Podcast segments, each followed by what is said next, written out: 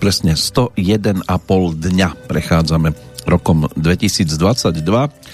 Ako vidieť, v podstate v ničom nezaostáva za tými, ktoré sú minulosťou. Podobne môže na tom byť aj aktuálny dátum, 12. apríl, ktorý sa tiež už má čím pochváliť z minulosti, či už teda v tom pozitívnom alebo opačnom slova zmysle. Napokon posúdiť môžete aj sami. Prejdem to tak trošku chronologicky. V roku 1606 eh, slávna Union Jack sa stala oficiálnou vlajkou Veľkej Británie. V roku 1633 eh, začal inkvizičný súd s Galileom Galileim, obžalovaným za kacierstvo. Ako to dopadlo, vieme všetci veľmi dobre. To prišiel rok 1642, e, je to také jubileum už za nami 8. januára, keď sa ten jeho životný príbeh skončil a predsa sa točí.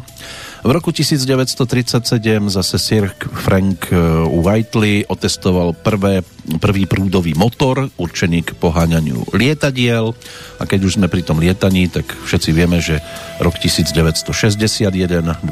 apríl, 9 hodín 7 minút moskovského času a Alexej, eh, Juri Alexejevič Gagarin, ktorý vzlietol zo základne Bajkonur do vesmíru na palube lodi, lode Vostok 1 na prvý vesmírny let okolo Zeme. V roku 1980 mladý eh, chorý kanadský atlet Terry Fox začal svoj maratón nádeje. Napokon prebehol počas 143 dní viac ako 5300 kilometrov. V návrat k lietaniu, to sa môže týkať aj roku 1981, po viacerých odkladoch spôsobených technickými problémami odštartoval z misu Canaveral na svoj prvý let americký raketoplán Columbia. Vo Francúzsku pred 30 rokmi 32 km od Paríža otvorili prvý európsky Disneyland. No a v 2007 došlo na výstup na Bratislavskú obrátenú pyramídu, budovu slovenského rozhlasu, pavúči muž, Ellen Robert, e, len zhruba 15 minút mu to trvalo, než sa vyškriabalo sa pôvodne chcelo dostať na budovu Národnej banky, ale vedenie nevydalo príslušné povolenie, tak sa vyškriabal aspoň tam. Aj my ostatní sa pokúšame byť na tom podobne, tiež sa niekam snažíme vyškriabať, najradšej by sme boli aby to bolo čo najvyššie a čo najskôr, ako len za tých 15 minút, ale ono to nie je a nikdy ani nebolo a nebude také jednoduché. Ale kto vie, možno vám v tých nasledujúcich minútach ponúkneme určité impulzy k tomu, ako niečo v tomto smere podniknúť a vykonať. E, nachádzame sa v Banskej Bystrici, čo v mojom prípade ani tak neprekvapí. Od prvého mikrofónu vás zdraví Peter Kršiak, ale majiteľ toho druhého hlasu, ten tu nebol už 3 roky. Miloš Matula. Vítaj. O, moc děkuji za pozvání a samozřejmě zdravím všechny posluchače tady přímo naživo po třech letech. Z no, bol si tu 19. marca, března ano. 2019. No jo, tak teď ty bláznivý CVD události nám to trošku zabránili. Ať My sme sa medzi časom spojili po Skype po Skype, v novembri toho istého roku, ale uh-huh. odvtedy len som sledoval, kade sa ty túlaš. Aj si kade, sa túlal kade. veľmi? No túlal jsem se hodně, jak my si opra- občas vyprávíme o těch mých cestách. Já jsem samozřejmě se túlal, i když eh, byly ty bláznivý časy, tak... Uh, Aj so včeličkou? Ne vůbec. Obyšil Co to? Myslíš? Dalo se no, cestovat? Jasně. Aj... Ano, jako jenom test stačil a já jsem si ještě v Praze našel test z jazyka jenom, takže jsem se ani nenechal Vyplazil si jazyk? Ano, v nose. No, na kraj z jazyka to šlo docela dobře. Takže já jsem normálně v roce 2020, když se všechno hroutilo, pravdou je, že mě zkrachovala cestovka Elus, která mě 20 let zajišťovala cesty na řecké ostrovy, ale už hned jsme na podzim uh, letěli na Krétu, protože tam mám ta kamarádka Dimitra, tam má nádherný hotel na jihovýchodní Krétě, takže to už jsme letěli a v loni na jaře už jsme si s některými mými studenty z té mé šamansko-ezoterické školy duchovní cesta pokojného bojovníka světla a řekli, že aby jsme se nezbláznili všichni v úvozovkách, takže někam musíme, takže jsme letěli na Maledivy. My se původně chtěli na Zanzibar, ale celý svět mířil na Zanzibar, protože Zanzibar e, měl nulová omezení,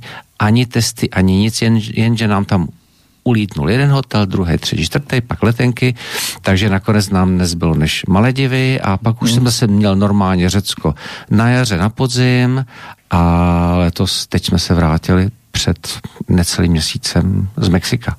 Ja sa tomu ani nedivím, že všetci do Zanzibaru, hmm. lebo nech je bar akýkoľvek, nech je to aj Zanzibar, treba tam byť no, a utekať od reality všedných dní. Ano. Ty si neutekal, ty si si pokojně vykračoval. Já jsem cestoval jako vždy, protože bez toho cestování asi by to bylo obtížný, protože samozřejmě ta část, jako nebyli jsme zavřený pořád, jo, ale takový ty, ty uzávěry, kdy já nemohl přednášet ani dělat semináře, tak jsem samozřejmě seděl doma a a dopisoval jsem tu dlouho dopisovanou mystickou Barbara Streisand. No, to je jedna ano. z otázok, kterou mám připravenou. Ano, to je jedna z otázok a já místo, abych si tady nalistoval, co jsem si vám chtěl ocitovat, tak jsme si tady povídali o všem možném, mm-hmm. včetně o Barbře, která... Ano, si přinesl aj muzičku. A přinesl jsem i muziku, protože, protože ať jsem přijel s červeným kufríkom, tak s jiným než vždycky, protože, protože Eh, jsme si říkali, že tím, že vlastně i to období je těch jejich nadcházejících 80, co určitě za, chvíli, za chvilku u Tento té hudby zmíníš, ano, 24. Eh, apríla Eh, bude mít osmdesátiny.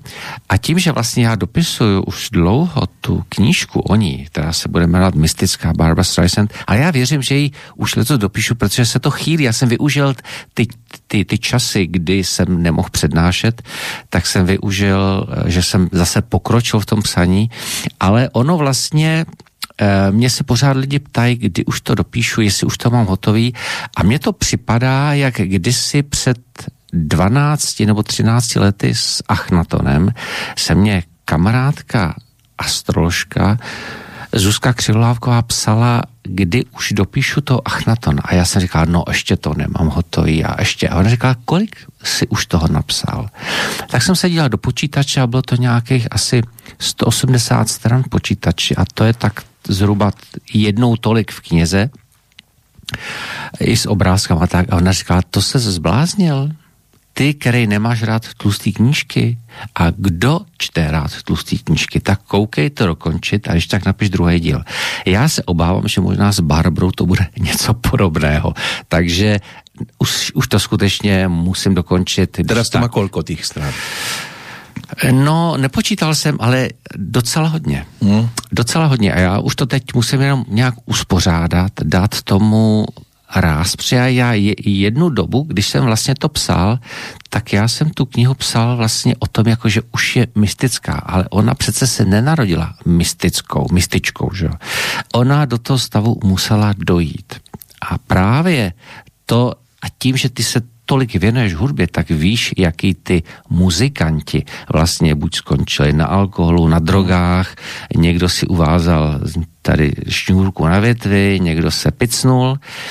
Takže ona přežila tady tu její enormní slávu tím, že nejen, že zůstala nohama na zemi, pravdou je, že samozřejmě jí v tom podpořili ty tisíce nebo desítky tisíc hodin u psychoterapeutů, kdy samozřejmě řešila svý otce, který ho nikdy nepoznala a pak tak se svojí matkou a, a pak všechny svoje fóby, jako strachy a tak dále. A tak ono to nebylo jednoduchý, že jo? Takže ano, e, vykoplo jí to do vyšších sfér, ale to byl ten proces a já jsem teprve, když jsem pochopil, že tam musím zachytit ten proces té transformace, té její osobnosti, tak naopak jsem dostala radost a dostal jsem klíč k tomu napsání. Takže myslím si, že teď to má ten správný směr a už se to chýlí ke konci. Takže věřme a držme všichni palce, že letos do Vánoc to snad vyjde jako vánoční dáreček. Ono to nie je jednoduché být takouto mega hviezdou celosvětovou. My jsme to nikdy nezažili ani v našich zemepisných šírkách, a... že by nás někdo riešil eh, a, a fotili nás a kade tade člověk prejde, tak všade ho pozorují a ona toto mala vo svém životě asi teda dost těžké. Ona to měla velmi těžký a málo kdo si to uvědomí. A protože já jsem i si nechával nadělat horoskop a to, co i ona říkala, tak eh, to je dost šílený a jenom to, co já si pamatuju, co jsme zažívali na filmu Jentl, kdy ona byla neuvěřitelně milá a pozorná a pořád v americkém i britském bulváru, jaký šly šílené věci, jak všechny tady pesku, jak ji všichni nenávidějí. Já nevím, kde se to bere teda, jo. Takže, takže chápu, že prostě člověk někde získá nějakou nálepku a ta už se s vámi táhne eh, jako třeba celý život. No my na ňu dnes budeme spomínať ano, pesničkami, ano. ale ešte skôr ako sa dostaneme aj k tomu, aj k tým témam, ktoré sme si pripravili. Ja ano. som tu za začiatku vymenúval nejaké tie udalosti, ktoré sa spájajú s dnešným dňom, ano. 12. aprílom. Mhm. Čo je pre teba z týchto také tebe najbližšie tematicky? Je to ten Galileo Galilei alebo Gagarin? Tak uh, já bych řekl, že všechno, ale Uh, ani nechci do toho zatahovat nějaký eh, ptákoviny dnešních dnů, že bychom vlastně o Gagarinovi neměli mluvit. Že? To minulý rok bylo výročí 60. Ano, jako letěl do ne, kozmu jako, a byla to výnimočná Já myslím, že vtedy? Gagarin byl výjimečný muž, určitě, bez, to bez sporu. Ale musím říct, že vlastně eh, tím, že vlastně já jsem napsal společně s legendou české astrologie Zošou Kenkorovou knihu Dějinami za poznání astrologie, což není učebnice astrologie, ale v podstatě knížka o historii astrologie a astronomie, protože do 18. století e, tyto dvě složky byly pohromadě, tak vlastně se tam hovoří i o tom Galileo Galileovi, protože vlastně všichni tady ty význační lidi, jako byl on, nebo Isaac Newton, nebo, nebo Michelangelo, nebo mnoho dalších byli v podstatě astrologové a byli to v podstatě alchymisti. A zase, když řekneme alchymisti, tak zase každý si myslí podle filmu Císařův pekař, že tam teda mlátili nějaký kov, ale ono, když to bereme z toho spirituálního hlediska, tak vlastně alchymie je vytváření symbolicky z toho hrubého kovu to zlato, ale to je jenom jakoby pomůcka, protože tam šlo opravdu o přetavení těch našich hrubozrných energií do té spirituální esence která je, se rovná jakoby té, tomu božskému kovu, tedy zlatou, do těch božských kvalit. To je jedna věc a málo kdo ví, že alchymie v podstatě je ze slova alchemy, anglicky alchemy. Al- alchemy není nic jiného než ze staroegyptštiny alchemet, alchemit, tedy Egypt. Takže eh, v podstatě... Všetky cesty vedou do Egypta. Všechny cesty vedou do Egypta a my vlastně eh, v nich zaparkujeme dneska taky. No určitě. O tebe je známe, že teda rád cestuješ a to sa ani nechcem spýtať, že cestovanie v čase, kde by si išiel najskôr, to je asi jasné, že ten Egypt by to bol? A určitě, určitě, protože jako já pořád si říkám a pořád hledám, vím, že tam ta hvězdná brána je, vím, tuším asi kde, jenomže pořád mě to tam úplně, já mám takový pocit, že já dokonce i znám toho hlídače té vězní brány, jenomže on se tak trošku jakoby neodkopal, ale my jsme třeba, eh, když teď eh, trošku se vzdálíme z Egypta do Peru, já jsem dělal v roce 2013 velkou měsíční cestu po předinských civilizacích po Peru a Bolívii a taky jsem si, protože vždycky ty cesty si připravuju sám a jenom to dám ty cestovce, aby mi to poskládali a zajistili transport, transfery a tak. Takže jsem třeba hledal taky místo, který se jmenuje Amaru Muru, který samozřejmě nikdo z těch cestovek neznal a já to nedokázal lokalizovat, protože pak jsem zjistil, když jsem to nemohl najít, že ono to má asi tři jména. Jedno e, vlastně inské, jedno vlastně e, ajmarské a jedno v podstatě uh, Kichua. Takže ty názvy byly tři a já zase používal ten jeden, který nějak oni neznali. A to byla právě hvězdná brána, ke který jsme se nakonec dostali. Dostali jsme se i v podstatě na místa, kdy skutečně údajně uh, přistávají tedy bytosti z hvězd. A, a ještě nám říkali, ale nechoďte tam večer, protože se tam ztrácejí lidi a už se neobjeví. A, tak jsme tam byli teda chvíli jenom. Ale byli jsme na tom místě a nebyl večer, byl podvečer. Oni jakože jich berou za sebou preč.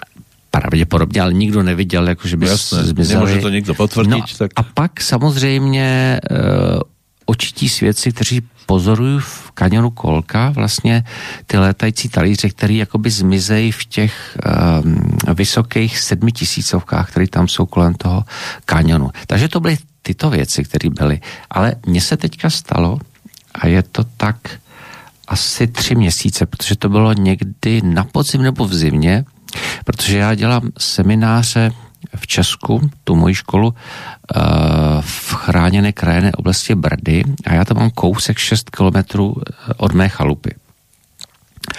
A my tam máme takový mystický keltský kopec, který se jmenuje Žďár a ten je nad Sázavou? Ne, vyloženě Žďár se to jmenuje. Žďár. To je Žďár, je to kopec u Rokycan a, je tam samozřejmě do dneška keltské, keltské opidum z doby haštalské, což je zhruba minimálně 2,5 tisíce před Kristem, takže téměř 5 tisíc let staré, tam jsou do dneška ty valy zachované a já samozřejmě každý rok minimálně jdu tam sem. A jednou e, jsme tam šli ještě s e, mými studenty z druhé strany, jakoby od hůrek a ale to jsem tam byl napřed před deseti lety. Teď jsem tam vzal tu jednu skupinu jakoby na sobotní výlet a teď jsem to tam trošku ani moc nemohl poznat, protože tam pokáceli stromy a zmizely takový ty, ty stezky a cesty a, a s pokácenými stromy i e, značení kudy tudy, že? Mm-hmm. No tak jsme tam, pak jsem je nakonec musel vzít přímo přes kameny nahoru, což tedy skutečně uh, bylo náročný, taky jsem to schytal nahoře. A pak jsme si šli zpátky po cestě, která vlastně šla, kde to, ty stromy nebyly zavalený. Trošku jsme si zašli a když jsme se vraceli zpátky asi čtyři kilometry k nějak těm autům, my jsme celou dobu šli po takový, bych řekl, energetický hraně. A ty jsem říkal, teď, teď se něco stane. Teď my zmizíme v jiném čase. Jako kdyby ta gelová e, stěna té hvězdní brány byla pár centimetrů od nás a my kolem ní šli.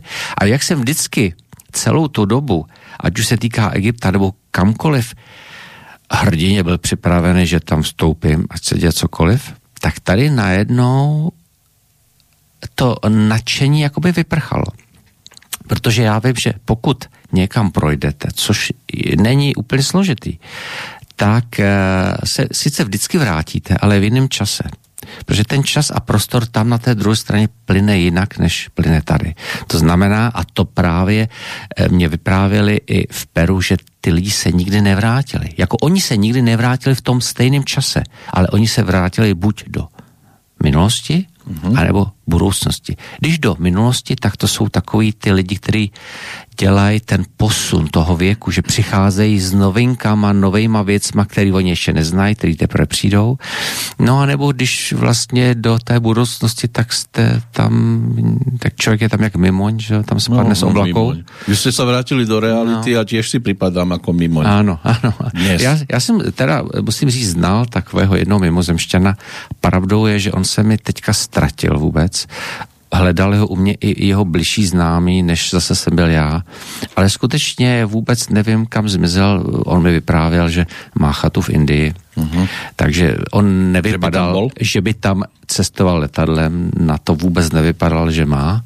Ale vyprávěl mě o takových tunelech, které existují mezi jednotlivými světadíly, že z že by tak to Afriky chodil. dojdeš za dvě hodiny, do Evropy z Peru dojdeš za šest hodin do Evropy a tak dále. Pešo? Ano, protože tam je, to jsou takový časoprostorový smyčky, který ti to jako i urychlej, že prostě hmm. jsi tady hned. A samozřejmě dřívější obyvatele eh, tedy jiných světů, který tady pobývali, to hojně pravděpodobně využívali a možná to i seznámili eh, s tím vlastně ty naše, naše pozemšťany. Takže tak to jsou jenom takové úvahy, jo, a takže jenom chci říct, že vlastně to cestování v čase, tak trošku jsem měl pocit, jako když jsem se k tomu přiblížil, ale nakonec vlastně vůbec nevím. A ještě jsem všem říkal, ty celé skupině, když jsme se pak vraceli k těm světýlkům už Batma, k té vesnici, teď se říkal, to by byla sranda, když jsme teď přišli a bylo třeba období o 200 let níž. Naše auta nikdy nebyly a teď tam prostě jsme se dostali. A zvláštní 1822. Třeba, no, no, no. A to nemusím uh, říkat, že, že bych byl ovlněný uh, Teraz seriále mobil, Outlander. Vyfotím cizinka. si to, lebo nebudem mať baterku už. Ano, no, takže jako e, musím říct, že někdy e, ty časoprostorové smyčky jsou možná blíž, než si myslíme. No dobré, ale keby si to třeba zažil, aj tých mimozemšťanov například, čo keby si bol sklamaný? Tak já jsem o tom přesvědčen, že oni tady jsou mezi námi od vždycky, vždycky byli, jsou a budou. Jenomže... Možná se s nimi denně stretáváš, rozpráváš? Jen, jenomže my si úplně nemyslíme, že to třeba jsou oni a, a samozřejmě tak, jak se říká, to slůvko infiltrovali se e, mezi nás. To hmm. jsou ty, který tedy změní tu podobu, nebo který se tady že, nějak po nějakou dobu inkarnujou. A nemusí to být jenom takový ty, co jsou a jsou tady v jiný dimenzi, jenom že my je nevidíme. Že? Aha, čiže někde tu můžu pobehovat a my jich vůbec Jasně, no, no, no. nevidíme. No. my jenom vnímáme ten duální svět té třetí dimenze. Hm. Hm. No ale tak přišel by si tam v tom Mexiku hm. k pyramídám a stretol by si jich tam. Jo, tak to bylo zajímavé. Ale a zase... jsi s nimi chcel odletět? Že vyskúšať aj, ako to vyzerá tam u nich? Odletět možná, ale se bych se rád vrátil no, celá. Lenže povedali by to je len jednosmerná cesta. A, tak to nevím, no. Hmm. Taky, jaký by to byly bohové? Když si vzpomenu, protože já píšu o májích, že my jsme tam navštívili teďka v Mexiku ty majské lokality Chichen Itza a Ekbalám a Koba a Tulum a ještě ty Seno, to je takový krásný. Takže uh, o těch májích píšu právě v té své knize 2013 vězná brána k novému věku. A i to bude trošku téma, co si budeme povídat teďka a samozřejmě i Egypt, takže moji další knihu Achnaton a Nefertity Farní slunce určitě e, taky zmíníme a ty ukázky z toho, ale e, chtěl jsem jenom říct, že tím, že o těch majích píšu, tak vím, že vlastně k jakým bohům se klaněli historicky vím, ale nevím úplně, jestli to byly mm, jakoby míru milovní, nebo pře víceméně to byly asi krvežízniví bohové, protože ty oběti, které se dávaly... Upíry trošku? Eh, upíři možná energeticky, nevím, úplně nechci hodnotit, ale pravdou je, těch obětí tam bylo dost. Zase na druhou stranu, ta Eh, tehdejší filozofie eh, té víry byla taková, že oni to nebrali jako něco špatného. Oni si mysleli, že to je v pořádku a mm. taky třeba když jsme tam navštívili ty hřiště na pelotu, to byla taková míčová hra, dneska bychom to přirovnali k fotbalu, tak ten, kdo vyhrál to družstvo, tak bylo obětováno a to byla čest. Jenomže i ty, co prohráli, byli někdy tak smutní a zklamaní, že nebudou obětovat, že nebudou obětováni, že je vzali na milost a obětovali je taky, aby jim to nebylo takže, eh, takže právě tím chci říct, že jenom ta víra mm-hmm. mnohdy v těch jednotlivých dobách je různá. Takže... Tak samozřejmě, že aj z těch některých, já nevím, či to bylo podle skutečných udalostí, ale z těch historických filmů člověk kolikrát viděl, keď to byl pohled do nějakého 14. 15. storočia, tak vtedy to bolo také normálne, keď niekoho išli ukameňovať a ešte dav, wow, wow, sa tešil ako dnes na nejakých boxerských zápasoch. Hmm. A je to, je to paradox, protože my se na to zase ale díváme prismatem dnešní doby, dnešníma očima. No? Ale tehdy zase to vnímání bylo jiné. Přesto uh, mě, ač to byla doba možná temná a doba, která asi úplně nebyla uh, veselá, tak ta gotika mě pořád přitahuje. Kromě samozřejmě Egypta, těch starověkých civilizací. Ta gotika jako je mě něco, jako opravdu ve mně evokuje něco uh, uh, úžasného a zrovna teďka jsem vle, viděl v letadle, když jsem se vracel z Mexika, úžasný film Poslední souboj, Last Duel, úžasný film. Tak doba veselá, doba smutná. Asi v každé době je aj veselo, aj smutné. Určitě. A já myslím, že je důležité si udělat uh, to veselý, protože vlastně uh, my když chodíme na ty takový ty posvátný, vymeditovaný, vymodlený místa a člověk, když tam fotí uh, bleskem, tak dokáže vyfotit takový ty orbs, takový ty jakoby duše, co se tam jako pohybujou. A zjistil jsem za ty léta, co se e, tomu věnuju, že ty duše, ty orbs se vyfotějí na místech velmi posvátných a nebo v místech, kde je velké veselí, velká radost. A vůbec nevadí, že je u toho alkohol. Tam musí být ta radost. Ta radost v podstatě je to, co vlastně by bychom měli prožívat každý den a Eh, myslím si, že lidi se málo radujou. Já jeden čas taky jsem si uvědomil, že možná se raduju málo, takže, takže uh, jsem si říkal, že si budu dělat radost. Pojď na Slovensko, do Bystrice, urobit si radost. Ale uh, Peťo, ty si neuvědomíš, jaká to byla radost sem jet po těch třech letech. No veď já jsem se těž potěšil. Já jsem byl úplně jak, jak kdybych no. byl naspídovaný, jak jsem to je vidět, lebo poprvé do té stanice, já málem, ano. já málem jsem na těch hranicích uh, leh na zem a málem jsem jí políbil z té radosti, že jsem na Slovensku. Prostě. Ale keby len to, vážení posluchači, on sem príde, Miloš, otvorí kufor a povie, vyber si, čo nemáš.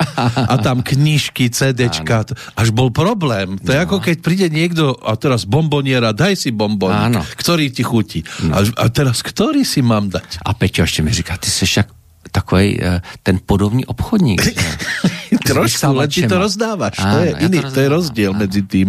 Aspoň teda u nás áno. to rozdávaš. Tak ja som si vybral CDčka, to sú tie meditačné, tak to našim posluchačom potom budeme prehrávať, mm-hmm. keď tu nebudeš fyzicky. Áno, ja, aby, aby měli pocit, že tu jsem. Áno, aby mali pocit. Tak to sú tie, to sú, z koľkých CDčiek vlastne? To, to sú dve? To sú dvě CDčka, to první, to modrý, to se jmenuje meditace. Ano. A pak to druhé se jmenuje zimní meditace. A shodou okolností my jsme se bavili tady o čtyř dohodách od Miguela Ruize a vlastně vůbec i tu toltéckou filozofii my dneska zmíníme, protože já tam mám dvě uh, jeho meditace, respektive modlitby, modlitba za svobodu a modlitba za lásku, taky natočený, protože jsem čekal rok na autorský práva, než se mi dostal. A kolik máš už těchto CDček vydaných? Dvě. Iba tyto dvě? Jenom dvě. super, a teď máme třetí já mám připravený, ale ono je to vždycky, vždycky je to složitý se všema sponzorama, že? takže mm-hmm. a možná i tu barbu, že jsem ještě nevydal, tak si vždycky tak jakoby se uchlácholím, že vlastně ještě nemám ty sponzory. No ty tak... si ju nevydal, ale jej rodiče, já tuším, že oni ju vydali už.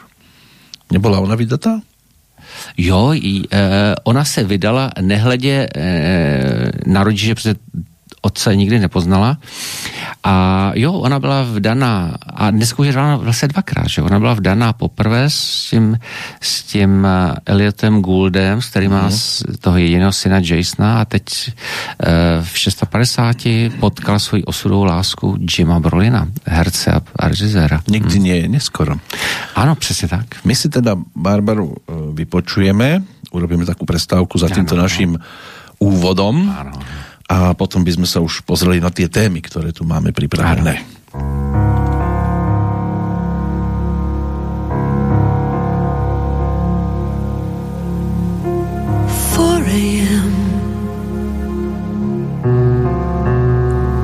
Another sleepless night.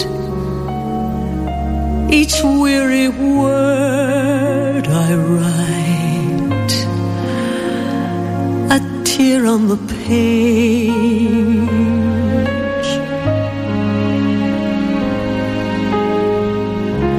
Here I am, asking myself again why does this love wear in? Stay just out of reach.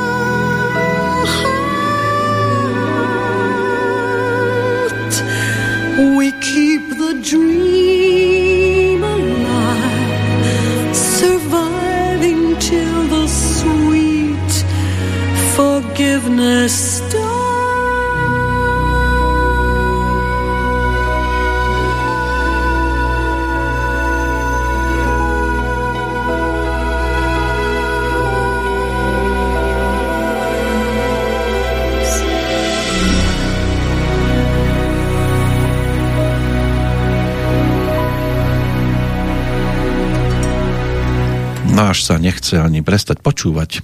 No, Toto bol záznam z 94.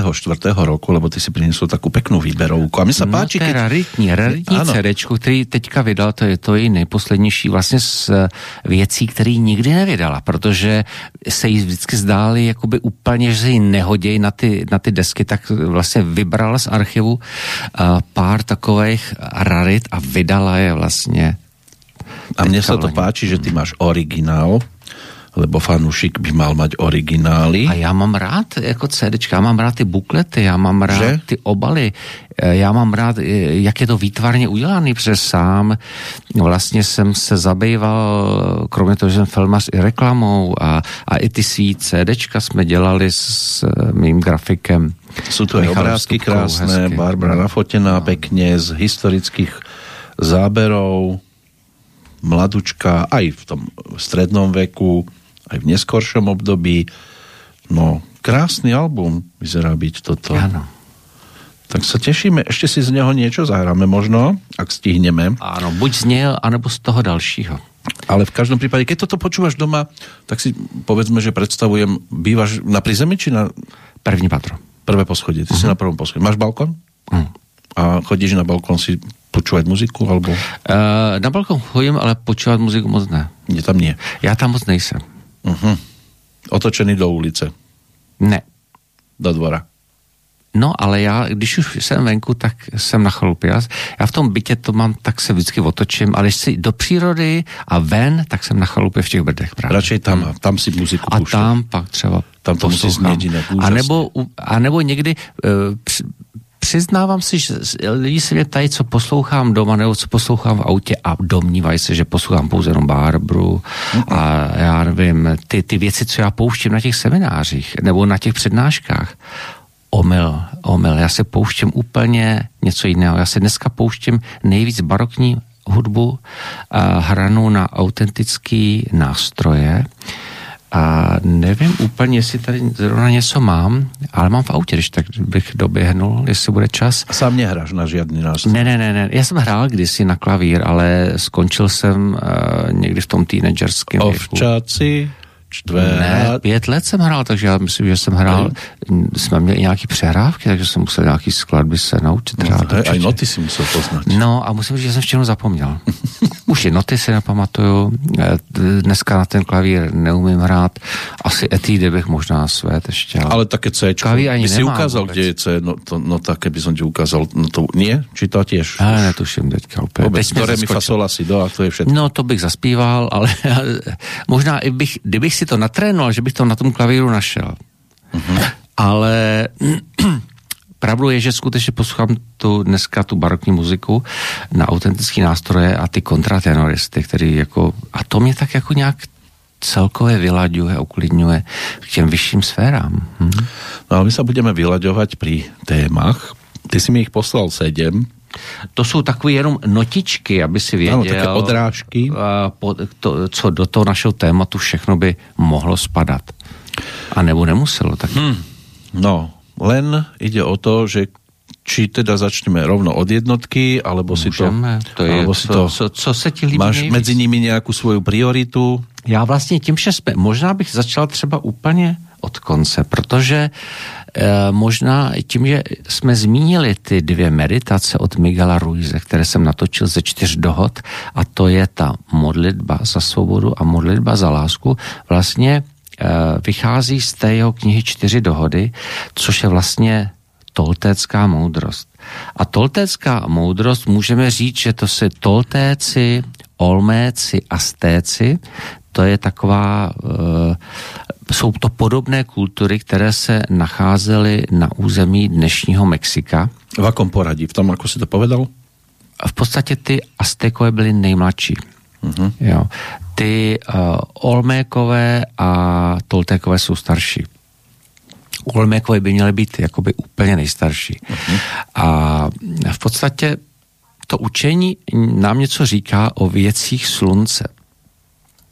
A podle Miguela Ruize vlastně my jsme teď na konci věku pátého slunce a budeme vstupovat do věku šestého slunce. Ono To znamená, že sa slnko na oblohe vymení? To nikdo netuší, ale každopádně třeba májové se na toto období těšili, protože vlastně to nastává, vlastně e, jsou dva takové, dvě takové události, jeden zhruba za tři a půl tisíce let a jeden za pět tisíc dvěstě nebo 300 let. A, a v podstatě jde o to, že vlastně přichází taková astronomická událost, které se říká tři dny tmy. A vlastně tyto tři dny tmy je vlastně něco, jakoby takový fotonový pás, který přechází vlastně mezi sluncem a planetou Zemí a trvá zhruba 60, maximálně 70 hodin a během tohoto období vlastně nastává tma i přes den, takže slunce nevyjde, ale čtvrtý den to slunce vždycky vyjde. No ale niekde Ja- to slnko je. Keď ho Nebude my nikde. nevidíme, tak na druhej strane Zeme. kvôli- Nebude nikde. 60 až 70 hodin nebude nikde. Protože ten pás prostě odstíní slunce, i když se planeta eh, Země se otáčí, a tím, že se otočí, tak by jako by ty paprsky měly dopadnout, ale ten, ten pás to, tomu zabrání. To znamená, nikde na planetě Zemi po těch 60 až 70 hodin nebude světlo. A já teda nejsem znalec Bible, ale musím říct, že jsem s chorou okolností, a to byla náhoda, jak jsou takový ty biblický filmy, že jo, Mojžíš a já nevím, uh-huh. takový ty eh, ty, ty nástrahy vlastně, než, než vlastně oni odešli do země zaslíbené. A navíc zase téma Mojžíš je zase i téma, kterýmu já se věnuju v té své knize Achnaton a Nefertiti Farní slunce, protože já mám úplně jiný pohled na biblický exodus, než teda má Bible. Nicméně, tam v tom filmu zaznělo, kdy tam někdo říká faraonovi a když byly ty tři dny tmy, tady jste se třásli strachy, že svět končí. Takže eh, no oni to museli vzít z Bible, takže v Bibli musí být něco taky o těch třech dnech tmy. A to je důležitá věc. A teda my jsme, eh, ač než jsme začali vysílat, tak jsme si tady povídali, teď jsme zase vyprávěl vtipy, já jsem si ještě nenalistoval tu citaci, takže e, já tu citaci o těch třech dnech tmy, o těch májů, řeknu později, až ji, až ji najdu, kterou mám ve své knize a jenom potřeba to trošku čas a nevyprávět vtipy. a, takže, takže to si ještě nalistu, ale každopádně e, ty tři dny tmy, proč o tom hovořím? E, tři dny tmy vlastně událost, která jasně oddělí věk pátého slunce, tedy konec věku pátého slunce a e, věk šestého slunce, který přichází. Zároveň už skutečně končí věk ryb, a začíná věk vodnáře. Já vím, že někteří astrologové říkají, že věk vodnáře už tady je, někdo říká, že ještě tady věk ryb. Uh, Jaký je mezi tím rozdíl? Já to vždycky přirovnávám, že všichni mají pravdu, protože Ono je to tak, jako že teďka vlastně už je dávno přece skoro, já nevím, 14 dnů jaro, oficiální, no a podívej se, jaký jsou zimy, že? Takže vlastně zima se nechce vzdát ještě své vlády. A to je podobný, jako když my jsme levou nohou e, ve věku ryb, ve věku jakoby pátého slunce a mezi námi je práh a pravá noha už je ve věku šestého slunce ve věku vodnáře. Takže oba mají pravdu. My jenom musíme dokročit, udělat ten, ten půl krok, aby jsme přešli ten práh a mhm. to právě má být, ten práh jsou ty tři dny tmy, kdy přesně budeme vědět, že ty epochy jsou jiný. A samozřejmě i májové se ptají hypoteticky, a bude to stejné slunce? No my nevíme, uvidíme. Jo? A bude to len slnkom, alebo to způsobí člověk svojou činnosťou? Ne, ne, ne, to je astronomická událost. Uh-huh. Jo, to, eh, ono to bylo v minulosti. A májové byli eh, skutečně experti na eh, historii cyklů. Oni ty cykly zdokumentovali a nevím, jestli byli úplně sami.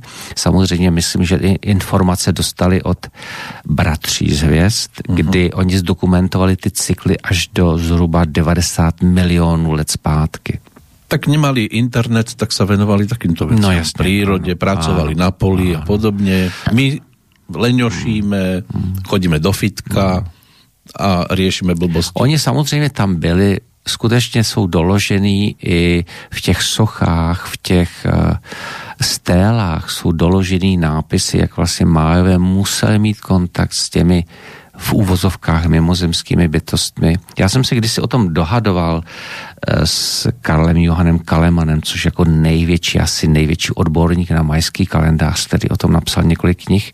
Já jsem se s ním sešel, když byl v Praze a i jsem s ním dělal rozhovor, mám ho právě tady v té své knize 2013 Vězná brána k novému věku. A my jsme tak jako polemizovali, on si myslí, že oni ty fyzicky eh, ty, ten kontakt neměli, že to byl telepatický kontakt, ale já jsem mu oponoval, že je mnoho uh, důkazů na stélách, na vyobrazeních, že ten kontakt musel být fyzický.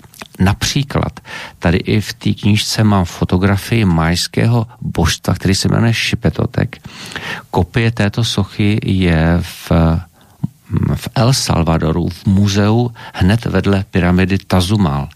To je jako kdyby si teďka jak jsou z těch různých filmů o New Yorku, že, z Brooklynu, takový ty, eh, ty kluci s těma spadlýma kalhotama, s tou, uh, s tou, ano, s tou kšiltovkou vlastně baseballovou, uh, s kšiltem dozadu, tak takové tam je jakoby božstvo, i když vypadá jako kosmonaut, s tou baseballkou dozadu, spadlý kaloty a pak tam má vlastně takové jakoby kosmonautský mundur, že jenom, že vidět, že to má úhlavy odpojený, že tam není už ta kukla, ale to je v podstatě, bychom řekli, moderní kosmonaut s moderní čepicí. Takže otázkou je, jestli mimozemšťan nebo pozemšťan z budoucnosti, ale tak to už jsou spíš takový slovní hrádky. Hmm. Tak toto je božstvo šepetotek starý minimálně 2,5 tisíce let.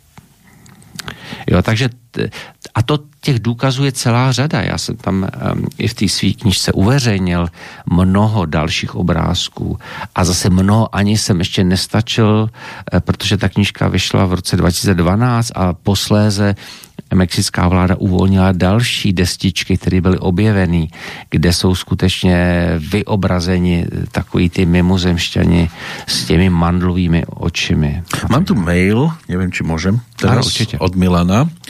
Dobrý deň, pozrel som si teraz záver filmu Last Duel.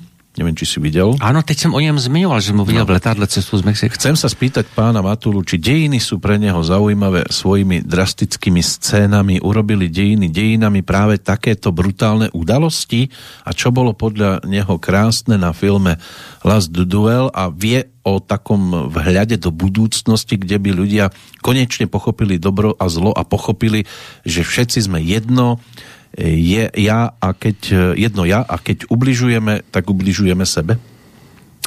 Tady trošku uh, bych řekl, že to nepochopení toho, co jsem chtěl říct uh, na té gotice a na tom filmu, protože zaprvé ta, ta gotika, pravdou je, že a zase může někdo tomu věřit, nemusí tomu věřit, Eh, já vidím některé své minulé životy a jeden nebo několik těch životů bylo v té gotice a spíš to byly takový ty hezký vzpomínky, emocionální vzpomínky, láskyplné vzpomínky, který mě tu dobu jakoby dávají do toho krásna. Jo, teď neberu vůbec to, co ten posluchač teď psal v tom mailu, že to není ani propagace eh, bojů eh, nebo brutality, ale samozřejmě, a to jsem i říkal předtím, že ta doba byla krutá, pochopitelně. Navíc já jsem produkoval film, to bylo takové moje filmové děťátko o Zdislavě z Limbarka, dneska svaté Zdislavě, který se jmenoval v Erbulvice. Ano, ta doba byla krutá, přesto uh, i v té kruté době vždycky nacházíme jakoby pozitivní věci. Zase bych se posunul do budoucnosti, až jednou za 500 tisíc, 2000 let budeme se koukat na dnešní dobu, kde můžeme říct, ano, žijeme v civilizované společnosti. Je to období, kdy bylo dlouho bez válek, pokud teďka my se od, odsuneme o to, co se dneska děje tady na Ukrajině. O tom ani mluvit nechci, ale já myslím, že zase za pár měsíců asi každý se dozví pravdu, co se tam děje. A někdo nebude chcet uvěřit někdo pravdě? vůbec uvěřit, uh-huh. protože každý chce tu pravdu mít, který věří a, a vlastně ani ho pravda nezajímá. Ale ještě k, k tomu filmu. Takže ano, byla to doba krutá, ale je, třeba pro mě je ten film úžasný pro filmaře. Z toho filmarského hlediska, protože já jsem třeba vůbec ještě neviděl žádný film, který, tam jsou tři hlavní postavy, který byl, uh, jedno hraje Matt Damon, druhý hraje Adam Driver a tu třetí holčinu teď se Jodie jak... Corner? Lebo já tu mám otvorenou Ano, ano, ano. Ještě ten Ben a ten Affleck film a je, Ben Affleck má takovou malinkou roli, mm-hmm. takového kurfista a uh, tyto tři postavy vyprávějí ten příběh každý ze svých úhlů pohledu. Takže skončí první třetina, začíná znova, ale pohledem druhé postavy. Mm-hmm. Skončí eh, druhá třetina filmu a třetí třetina začíná... Dnes těž je to výklad aj jakékoliv udalosti, to pohledem je jedno. Čo... třetí postavy. Ano. A jsou tam ty niance. A toto je z filmařského hlediska úplně dokonalý. Mm-hmm. Nehledě na to, že eh, prostě ten film se mi líbil jako celek, ale tím, že ten film zrovna tento film úplně není nějaký uh, oslavou brutality, ale ten film v podstatě končí uh, tím posledním soubojem jenom kvůli tomu, že v podstatě uh, se oni rozhodnou v určitý fázi uh, jakoby žalovat toho rytíře, který měl údajně znásilnit vlastně tu, tu Damonovu manželku. Jo. Mm-hmm. Takže vlastně ač tam probíhají soudy, což na tu dobu bylo neuvěřitelný, jakoby, jo. A navíc je to podle skutečného příběhu, to není vymyslený příběh. Tak právě vlastně i na jakým pozadí to je, tak to bylo zajímavé z mnoha úhlu pohledu.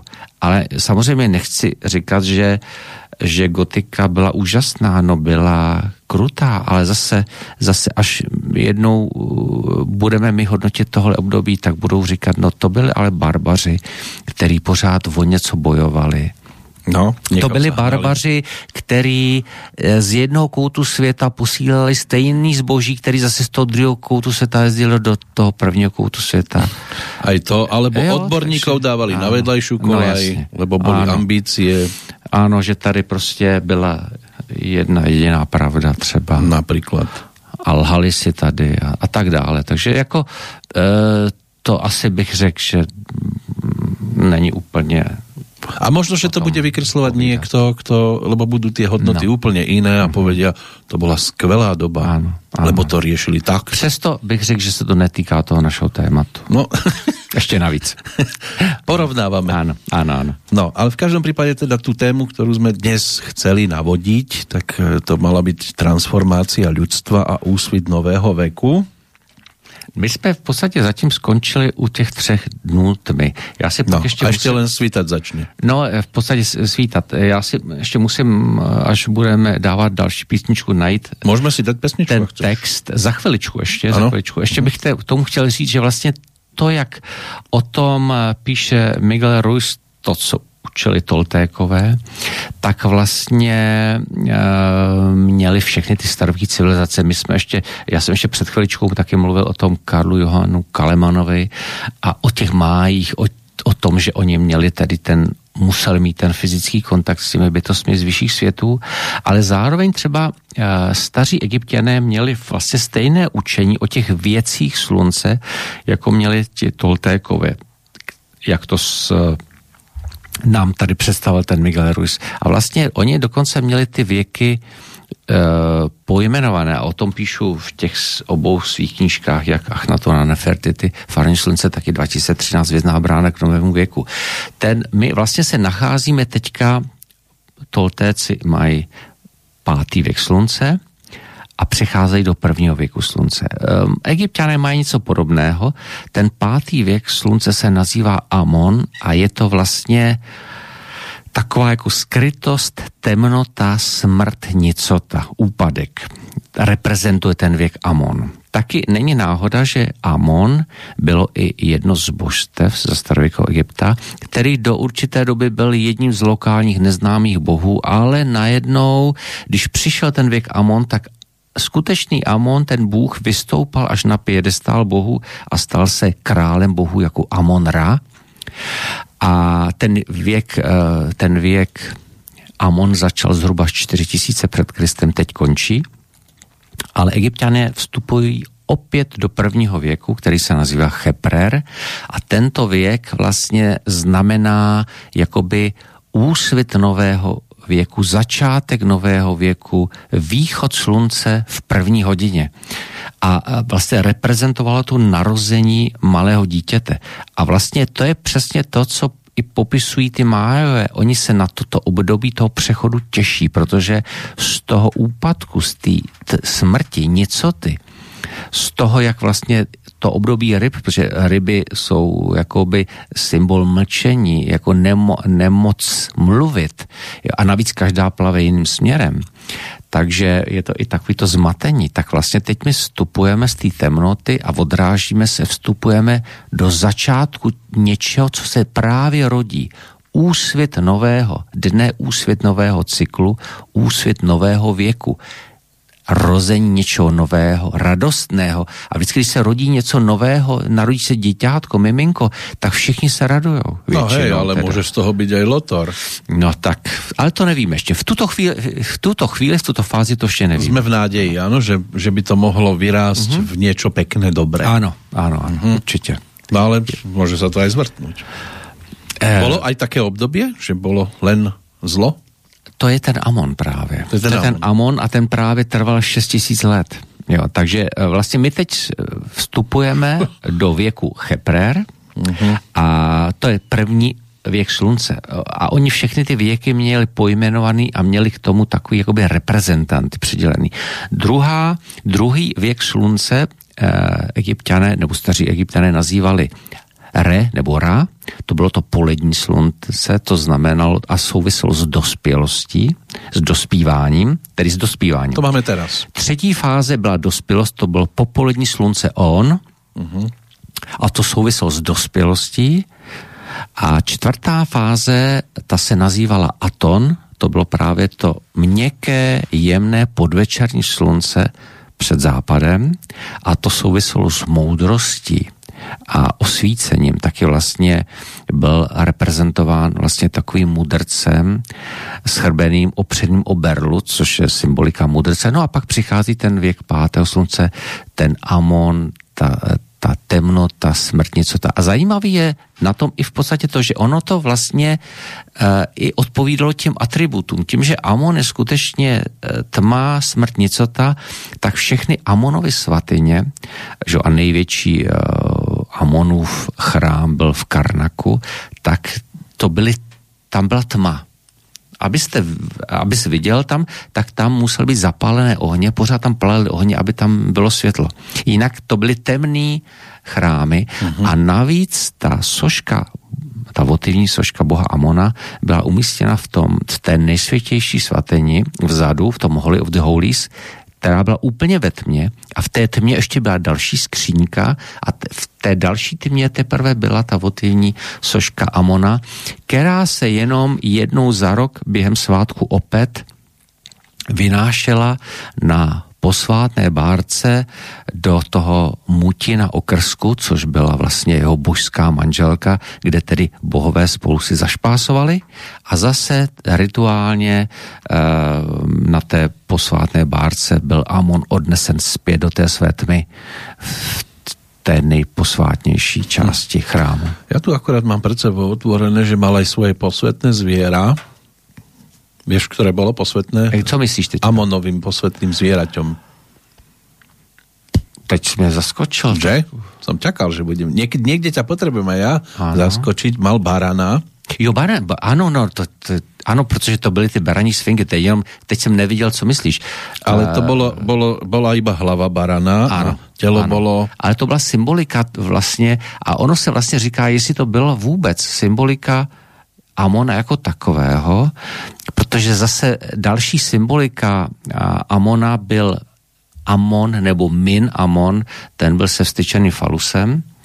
A to je zase na těch chrámech vyobrazení. A zase to jsou zase takový trošku bych řekl už eh, tantrický věci těch mysterijních chrámových škol, kdy vlastně nějakou- běžnej, běžnej návštěvník to úplně jakoby nepochopí a nevím, jestli úplně egyptologie taky to úplně On mal nejakú pochopí. baraniu sfingu. To bolo telo leva.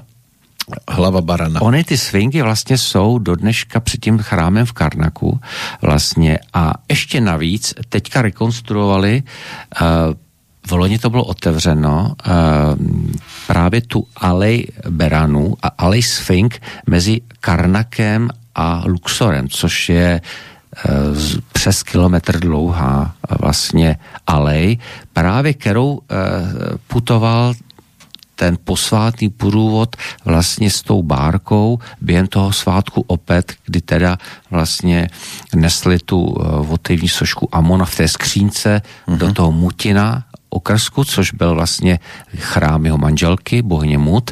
Tam tedy si bohové zašpásovali a zase tu sošku odnesli. Ešte ho zpátky. možné ľahko identifikovať vďaka tomu, že mal to telo potreté farbou. Ano, Farba bola modrá ano. kvôli nebu. Uh-huh. To bolo to jeho belasa ob- obloha, tak belasi, Ano. aby bol aj on. Ano, ale v podstatě eh, třeba úplně, co, eh, já bych že, řekl trošku, že to bylo okopírováno od boha Usíreva, protože bůh Usírev byl vyobrazen jakoby s modrou pletí nebo s takovou modrozelenou pletí eh, a jeho trůn byl vždy na vodě, což je zajímavý. On to byl teda posléze bůh podsvětí, ale než se stal bohem podsvětím, tak vlastně ta orální tradice říká, že vlastně eh, ne, že teda on přišel ze souvězí Orion, ale vlastně Usírev měl přijít z vody. Proto právě ta modrozelená pokožka. A sú aj zachované rôzne sochy všetkých možných veľkostí.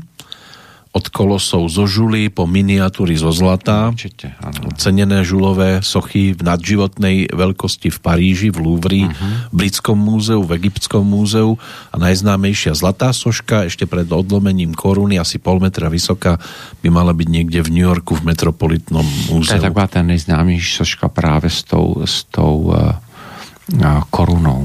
Mm, S, s, vlas- vlastně s peřím v podstatě po obou, po obou stranách, což je taková sym, symbolická koruna uh, boha Amona. Tieto miesta vyhľadávaš? Tieto múzea? No určitě. Já, tak já jsem třeba byl v Metropolitním uh, muzeu v New Yorku. Byl jsem samozřejmě nejvíc... Tak blízko si bol k tej soške, no?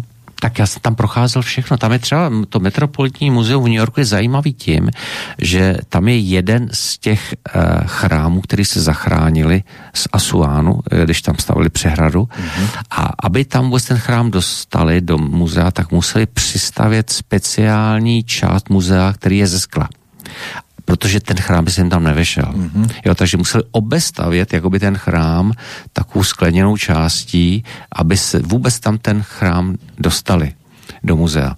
Takže to jsem viděl, já jsem třeba navštívil i, protože mě e, asi nejvíc zajímá je vlastně věci s Achnatonem spojený a nejvíc, v, samozřejmě v Egyptě je v Egyptském muzeu v Káhyře, teď bude to nové muzeum, které bude u Gízy, ale stále není otevřeno. Teď v loni stěhovali ty, ty mumie z, právě z tohoto muzea z náměstí Tahrir do nového muzea, ale ne toho u Gízy, ale do, do Fustátu, což je muzeum egyptské historie. A samozřejmě e, další e, památky na Achnatona jsou v Luxoru, v Luxorském muzeu, kam většinou jako vůbec lidi se nedostanou. A mimo Egypt je nejvíc e, vlastně e, sbírek v Berlíně, bylo to vlastně v berlínském uh, muzeu u zámku Charlottenburg, tam bylo egyptské muzeum v západní Berlíně. No a po sjednocení Německa se to přesunulo do toho muzejní ostrova. A já jsem vlastně ještě tehdy, protože jsem i děkoval tomu uh, Dietruchu Wildunkovi, který byl vlastně ředitel toho západu berlínského egyptského muzea, kde ty sbírky byly, protože vlastně uh, já jsem vlastně chtěl připravit výstavu uh, z tady těch soch a jsem právě jednal s uh, Dietrichem Weldungem o tom zapůjčení a on říkal, víte, ono je to složitý, protože vlastně on, oni to jsou stále věci Egypta. Protože vlastně tam se kopalo v 30. letech uh, Ludwig Borchardt byl v, egyptolog v Amarně a tím, že v, v Berlíně byla světová výstava, tak oni tam z, si zapůjčili uh, ty exponáty, které vykopali v té Amarně, v tom Achetatonu. Jenomže přišel Hitler a řekl, co Německo má už nevydá, takže od té doby to je v Německu. Egypt to stále nárokuje a on mi říkal, no, kdybych vám to půjčil teďka do Prahy, což vám klidně Oni by to mohli z zadarmo. Oni by přijeli do Prahy a mohli by to tam zabavit. Jo? Mm-hmm. Takže uh, on říkal, to jsou věci, které my vlastně asi ani nebudeme moc půjčit. Jo? A je to blbé tým Němcom? Abo nemalo by jim to být blbé, že to vlastně a oni? No, tak jako těch věcí, eh, které jsou po světě, je víc. Tam je ty achetadonské sbírky, něco je v Leidenu, eh, v Holandsku, něco je v Mnichově, něco je v, Paříži, v Louvru, něco je právě v těch eh, amerických sbírkách. Já jsem třeba viděl, eh, byl jsem třeba i v muzeu, Rozekruciánský muzeum eh, v San Jose, což je vedle San Franciska. Tam jsou taky zajímavé kousky. Něco tam mají originál, něco mají kopie. Mm. A ty rozekruciáni se taky zajímali ostrovy Egypt, Egypt. A takže těch věcí je plno, ale mm, ono je to složitý s těmi zápůjčkami. Teoreticky, když bychom řekli, že vlastně během švédský, švédský 30 letý války Švédové odnesli všechny sbírky císaře Rudolfa z Pražského hradu do Švédska. Takže, no tak kdyby se to všechno vracelo, tak já nevím, asi nikdo nebude mít nic. Že? Bol by tu jiný kolobeh teraz, keby sa... Ale další věc je, že třeba ty egyptské věci, a Tutanchamonův poklad třeba mimo Egypt a já právě píšu v té své knižce, že vlastně dneska Tutanchamonův Tutanchamonův poklad je z větší části poklad Achnatona Nefertity. Tak kromě těch egyptských muzeí a kromě toho berlínského muzea, tak jsou to soukromí sbírky právě Cartera v Británii a Lorda Carnarvona rovněž v Británii. Pravdou je, že jsou přístupné, ale je, jsou to soukromé sbírky, protože vlastně to jsou ty desátky, které oni dostali právě z těch vykopávek. A keby bylo takéto muzeum v Prahe, že by tam boli zozbierané, mal by si z toho radosť, alebo by ti to bolo ľúto, že to nie je na tých pôvodných miestach? Lebo niekto si povie, som Pražák, ja sa tam nikdy nedostanem, super, že to je tu pod nosom. Tak pravdou je, že třeba čeští egyptologové ukazují to, eh, to, co vykopali, mají to zapůjčený eh, z Egypta. Zrovna teďka skončila jedna výstava nedávno. Ono, keď je to zapožičané, tak ano. dobre, však sa to vráti naspäť. Ano, ano, ano. Ale natrvalo, keby to zostalo v Prahe. Jako jsou tam nějaký sbírky v Náprskovém muzeu, co, co jim egyptiané věnovali. Jo. A Ty ako načenec si, by si bol rád, keby to bylo iba v Prahe, alebo na těch původných? Uh, já bych to řekl úplně jinak. Když si vezmeme, že to jsou většinou věci, které se nachází v hrobkách a ono jenom vůbec vstoupit do hrobek, pro starověký egyptiany, který očekávali, že tam najdou klid, e, toho většiného života a připravovali se na znovu zrození, takže jim někdo bude vyhrabovat ty hrobky a vystavovat mumie, to si myslím, že speciálně vystavovat mumie bych řekl, že je trošku přitažené hmm. za vlasy.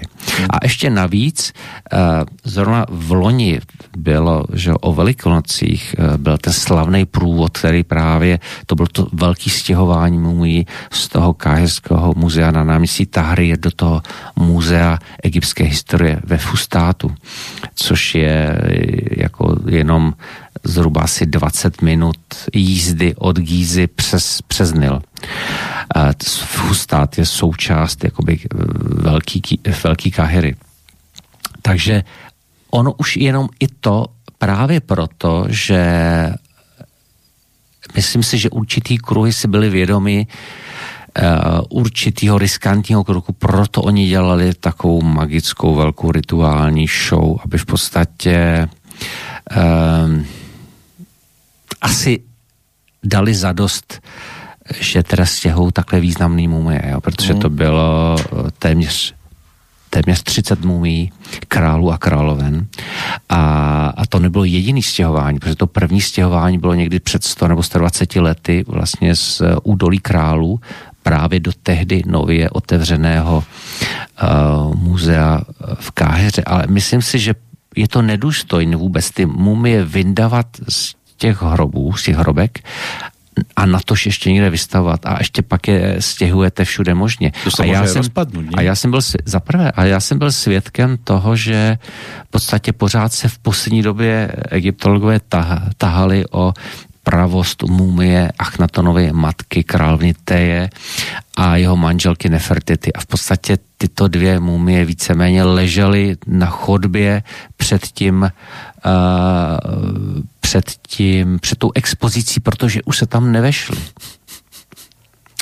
A je to velmi degradující, mm. takže takhle asi bych to, asi bych to řekl.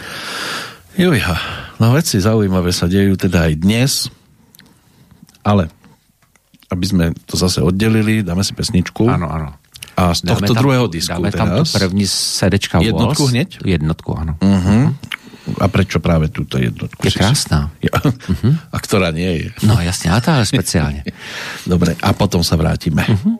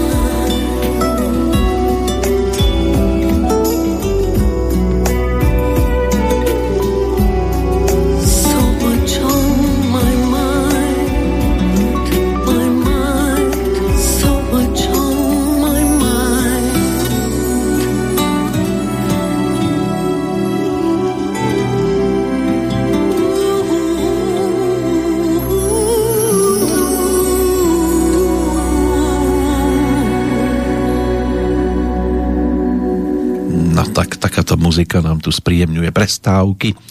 Čo skoro jubilujúca Barbara Joan, Barbara Streisand, alebo Barbara, ona? Barbara, ta by tě dala a navíc ona říká try sand, jako sand on the beach. Jako ona nesnáší, když lidi komulej jméno. A to samozřejmě, ona říká, já, Já nejsem, počítám. já nejsem ani Streisand, já nejsem Streisand, já jsem Streisand, jako sand on the beach. Takže jako tak. písek na, na Čiže keď na niekde pláži. o sebe na, nájde napísané, že Barbara, No. tak to asi by bola Ano. nešťastná z toho. A Streisand. Ještě víc. No, ale tak krásne je to spievalo, spieva. Áno. Dúfajme, že ešte bude spievať. Neviem, či máš nejaké informácie o tom, že by chystala aj nejaký CDčko? Jo, ona, ona točí, točí, ano. Točí, ano hej, e, další, další album a teď je otázkou, e, něco jsem zaregistroval, že točí vlastně skladby o Stefana Sondheima, e, který ještě nikdy nevydala a vím, že ten, ty její autoři, před, navíc Ona teď neměla jednoduchý období, já to tady právě teďka dopisuju, vlastně umírají jeden spolupracovník za druhým. A je to, je to, je to velmi jakoby smutný a bolestivý, protože vlastně jí zemřela její největš, dvě největší kamarádky, mm. nejbližší kamarádky. A to je prostě eh, ta Marilyn Bergmanova, což, Bergmanová, což byl vlastně autorské duo Alan a Marilyn Bergmanových a dneska tomu Alanovi je přes 90 a napsali dva nový texty vlastně eh, na ty Sondheimovy písně, který má teďka připravuje eh, to album. Hmm. A takže to je, no, Tak aj ona je už vo veku, keď sa No přesto, přesto na 80 vypadá úžasně pořád, jo. Mladistvě a toho elánu, co má. Hmm. Takže No, v každom prípade sme, sa tešíme z toho, že také krásne veci tu počúvame. Áno. A ešte budeme počúvať potom, keď nám to bude uzatvárať naše dnešné stretnutie, ale musíme se vrátit k těm našim tématům. no a ešte si chcel doplniť tú tmu? Já jsem chtěl doplnit tu tmu, protože jak jsme tady mezi těmi vtipy, co jsme si povídali, a já jsem vůbec neměl čas si nalistovat to, co jsem chtěl říct, abych to doložil, protože toto je autentický vlastně e, text a vlastně Najdu ho v knížke. No, je to v knížce, v té mé knížce, co jsem napsal 2013 Vězná brána k novému věku a eh, Don Alejandro byl vlastně prezident Národního majského guatemalského konsilu, který je radou 44 majských vůdců, reprezentujících 440 guatemalských kmenů. Říká, ty to cituji, Proroctví říká, že nastává čas probuzení. To je váš nynější úkol probudit se. Údolí devíti pekal je minulostí. Nadešel čas varování. Je to doba k přípravě na příchod věku 13 nebes. Datum 12. Baktun a 13. Ahous se rychle přibližuje.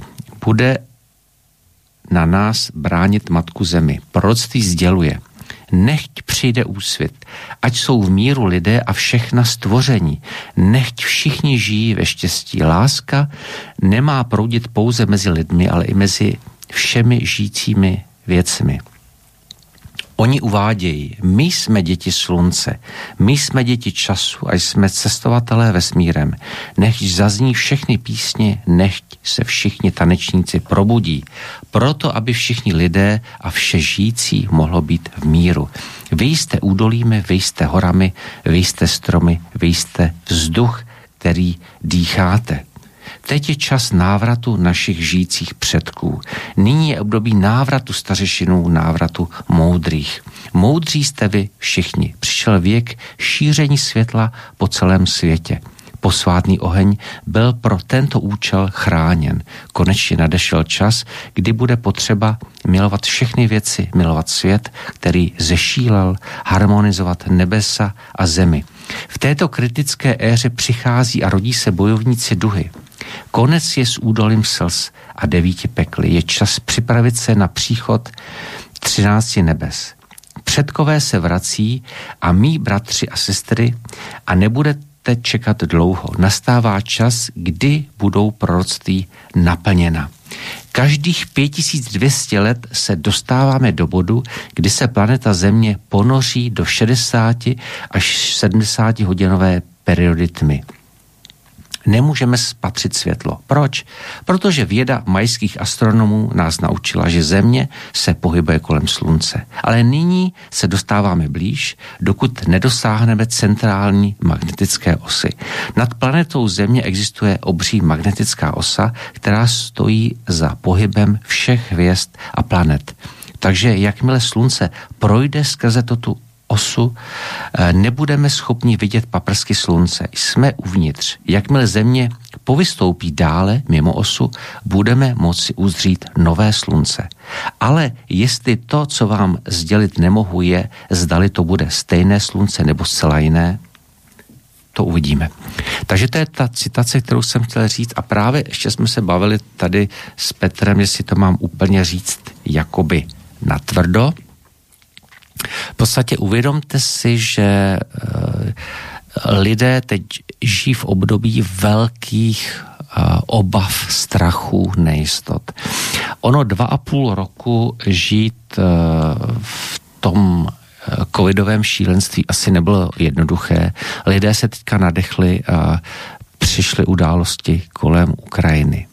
Události kolem Ukrajiny během a věřím, během pár dnů skončí, lidé se opět nadechnou a pravděpodobně, říkám pravděpodobně, eh, protože eh, ta oblast tři dny tmy má přijít někdy do konce roku 2026, jak píšu vlastně v té mé knize, protože vlastně eh, jedná se mimo jiné i o časové zrychlení a transformaci vědomí v letech 1997 až 2026, to je vlastně pod nadpis té mé knihy, tak někdy do roku 2026 by to mělo přijít. Ale slyšel jsem z několika zdrojů, že by to mohlo přijít letos do června. A představte si... Do júna teda. Do júna, ano, do júna. A představte si, že lidé, kteří se nejdřív nadechnou po covidu, teďka po Ukrajině a přijde další rána, tři dny tmy, že slunce nevyjde. A teď si vemte, že lidé, kteří nejsou informovaní,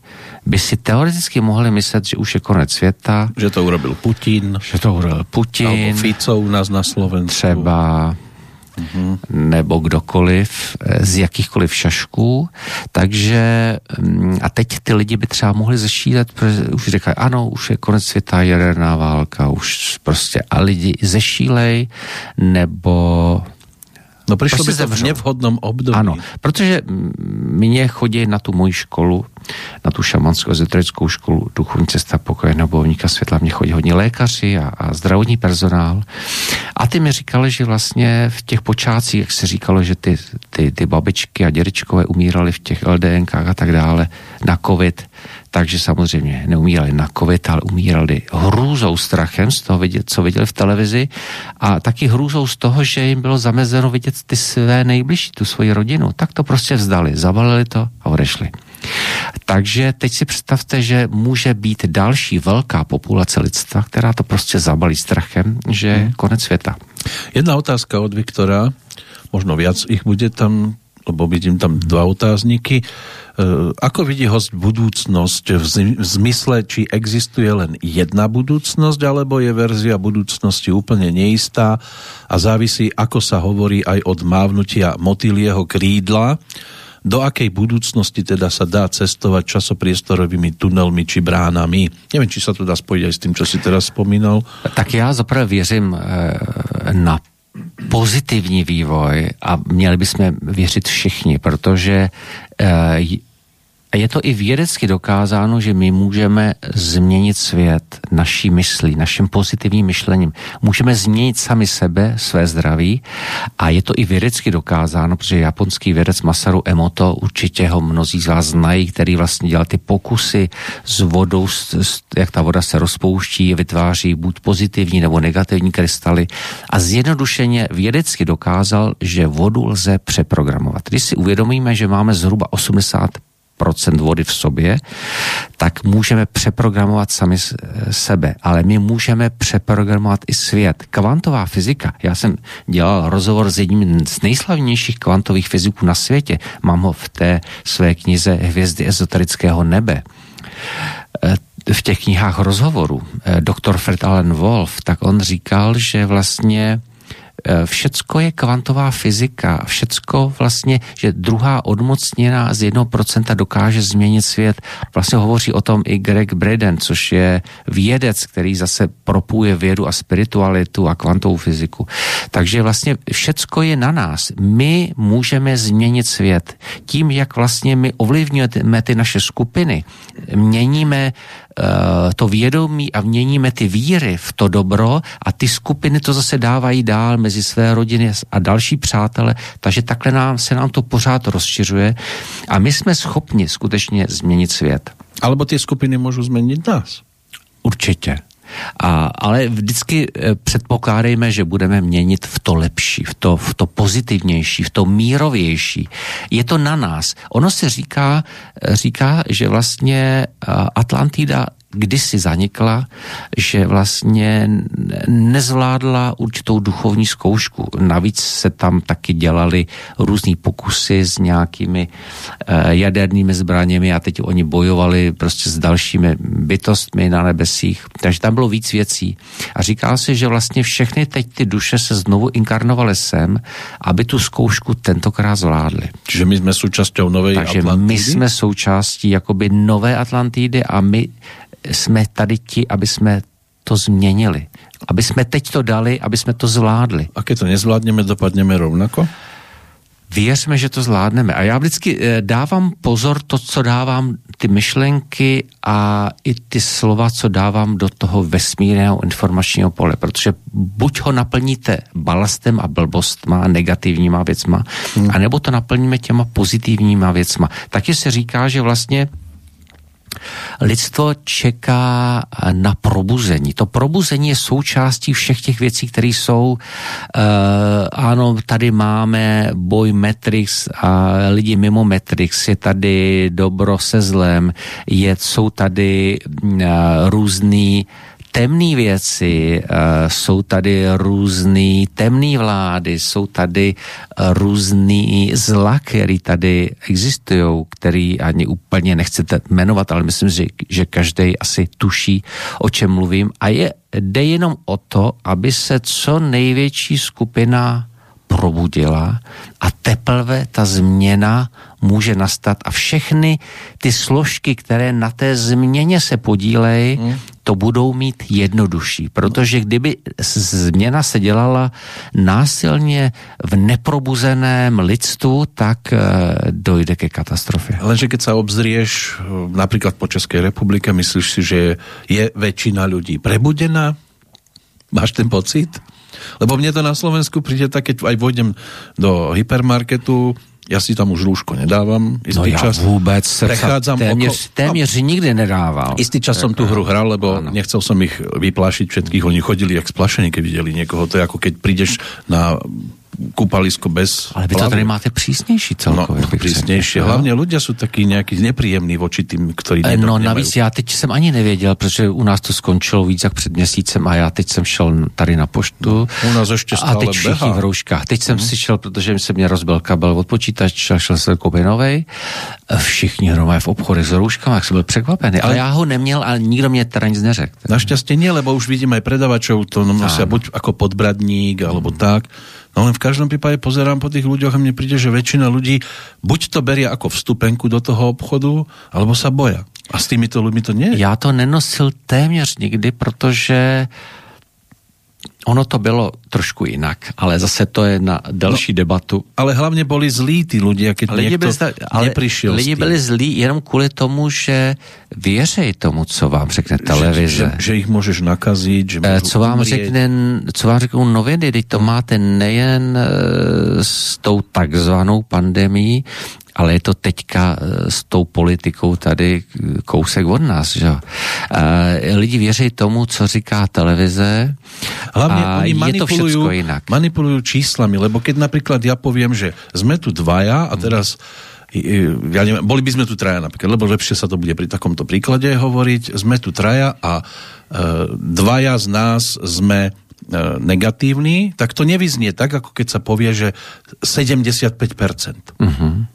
Čo, je- čo je už väčšie číslo, lebo No, dvaja, jasne. to je málo. Áno. Ale keď povedia v percentách, ale nepovedia mi, koľko je to tých 75%. Z kolika? Z koľkých ľudí Lidí, v nemocnici je, že 90% ľudí je Áno, nakazených áno. v nemocniciach. Ale keby povedali, že to je len 3000 ľudí tam, z toho 5 miliónového štátu, tak to tak nevyznie. Já jsem, eh, já jsem s chodou okolností eh, moje kamarádka, skvělá celostní lékařka, doktorka Klímová, Jarmila Klímová, ona měla nedávno taky tady rozhovor Ano, byla tu na relácii, s- ano. eh, Slobodnou vysílači a eh, já jsem pak eh, si to vyposlech z archivu.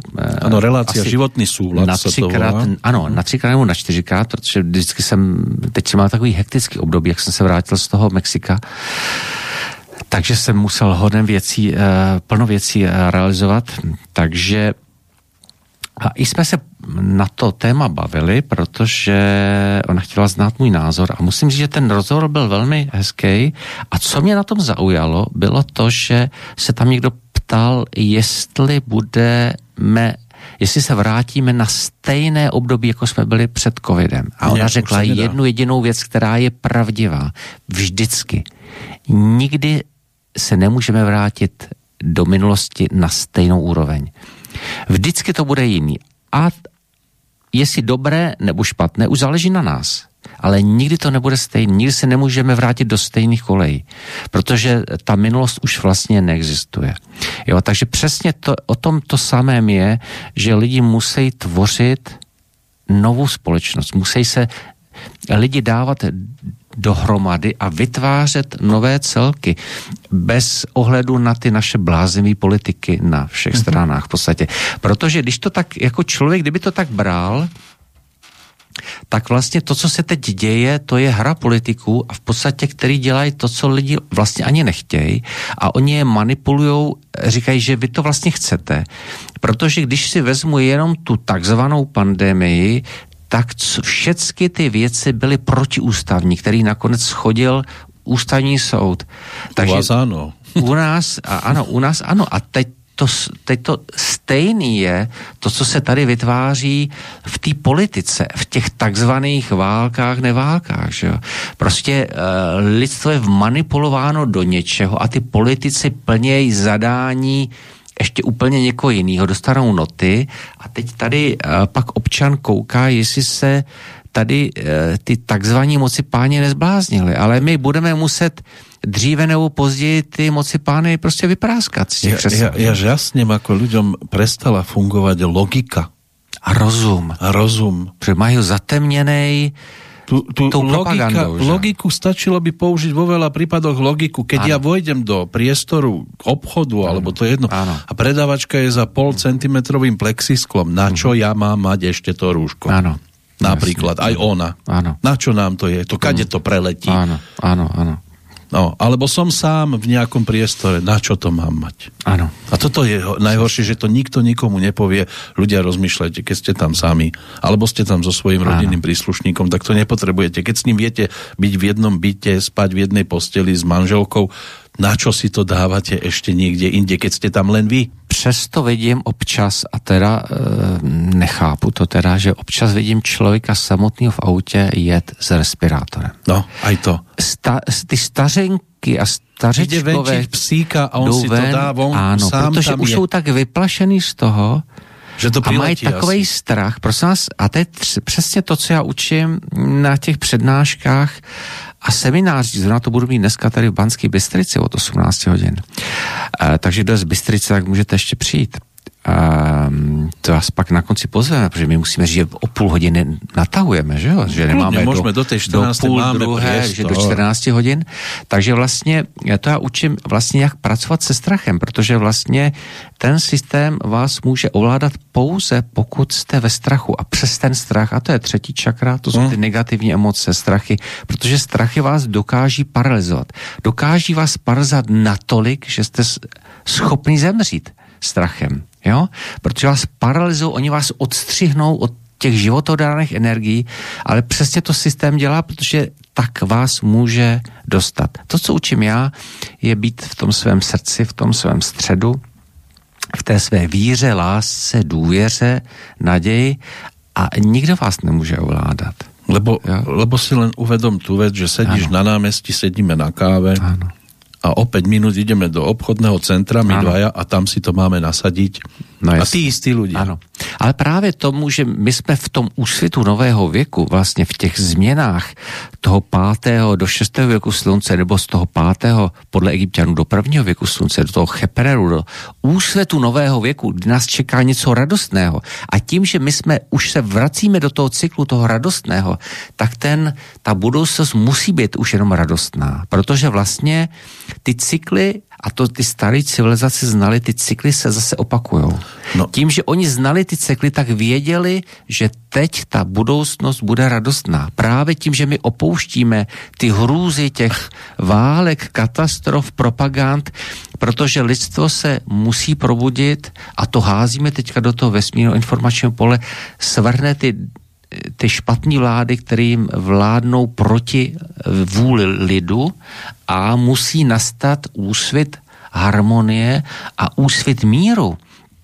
No to je Protože jasné, vlast- že nemôže to No, väčšine. áno. Nič tu ne, nebolo, ani fašizmus nebol toľko... Zase to mám rokov. taky právě v té své knížce v eh, rozhovoru Hvězdy ezoterického nebe, eh, v tom rozhovoru s doktorem Erikem Perlem, kdy vlastně eh, ta jeho matka eh, zemřela, prošla těma všema sférama, než se zase vrátila zpátky, tedy v klinické smrti, a prošla tím eh, učením těch jednotlivých sfér a právě eh, řekla, že lidstvo v budoucnosti nebude znát války, přestane válčit, protože je to barbarský, je to eh, nepochopitelný a prostě eh, t- ta nová doba vůbec eh, tohle vynechá, protože jednou si lidi řeknou, jakoby proč?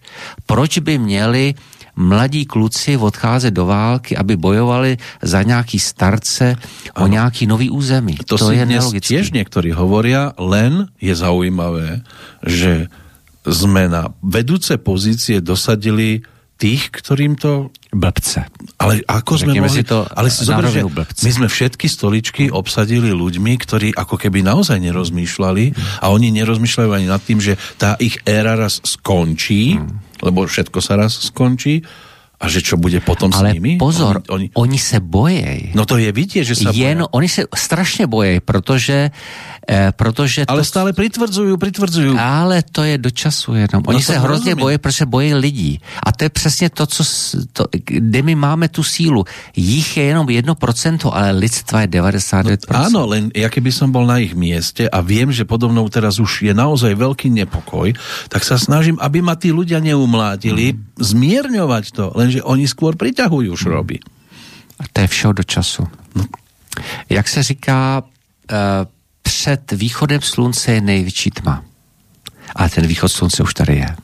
Východ nového eh, cyklu slunce a ten nový začátek, v podstatě my už na něj dosahujeme a my už ho cítíme. A to je ta naděje, kterou my máme. Ta naděje, ta radost, to očekávání, to nadšení. A já myslím, že každý, kdo má to očekávání, tu víru, nadšení a cítí už dotek toho světla, protože všechno, kde máte světlo, je život. Protože světlo je Bůh, láska je Bůh, Bůh je láska a tak dále. Takže to je to, co nám dává tu naději a radost a i to, že pokračujeme dále s nadějí.